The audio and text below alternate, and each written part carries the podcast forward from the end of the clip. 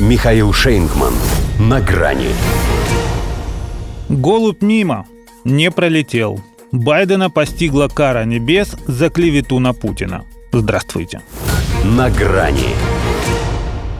Похоже, в английском языке больше не осталось слов, в произношении которых он бы еще не ошибся. Поэтому начинает повторяться. Причем перевирает даже собственную фамилию. Хотя чему удивляться, если он уже забывал собственный статус и в семье, и в государстве. Выступая в Айове в момент своего, пожалуй, самого резонансного исторического свершения, цены на потребительские товары в США увеличились на 8,5%, повторив рекордный декабрь 1981 Он скромно назвал себя президентом России – мы видели сегодняшние данные об инфляции. 70% ее роста пришлось на вызванное Путиным повышение цен на бензин. Можно было понять, когда он незадолго до этого, рассуждая о контроле над оборотом оружия, перепутал уголовное преследование с проституцией. Во-первых, prosecution и prostitution – это созвучно, и на суфлере выглядит практически идентично. Во-вторых, на правах деятеля, имеющего отношение к законам, он лучше знает, как еще использовать Фемину, пока у нее закрыты глаза. Ну, в смысле Фемиду. Хотя Фемида, Фемина, ему какая разница. Но тут-то и у него самого получается никакой социальной ответственности.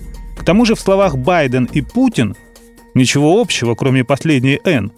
Он бы тогда уже назвал себя Рейганом, коль скоро именно его достижение продублировал – у того, правда, оно случилось в первый год первого срока и как следствие печального наследства, оставленного ему демократом Картером. Потом ничего освоился. Дальше была рейгономика и второй срок. Этот же все сделал сам. Но стесняется в том признаться. Впрочем, все и без его явки с повинной уже догадываются, что Байденомика – это звучит как приговор. Несомненно, обвинять Путина – это куда выгоднее, чем грешить на собственный политический курс – но инфляция не дожидалась событий на Украине, и теперь замедлить ее будет очень сложно. Wall Street Journal. Газета, между прочим, деловых людей. Хотя это же не они наклеивают на заправках фотку президента Соединенных Штатов перстом указующим на ценник и с подписью «Это сделал я». А сколько он еще наделает? Судя по тому, что он думает, будто нашел крайнего, сам он едва ли способен что-либо исправить. Поэтому, скорее всего, этот его рекорд не последний. И Джо сумеет обставить Рональда не только по возрасту, но только не по продолжительности жизни в Белом доме. Все идет к тому, что после промежуточных выборов в Конгресс голова не будет его самым больным местом. С победой республиканцев он превратится в хромую утку, от которой все того и будут ждать, когда крякнет. Может и зря, поскольку не факт, что он даже кря сумеет произнести без ошибок. Кстати, о птичках. Когда он клеветал на Путина, на лацкан его пиджака сверху упало нечто белое.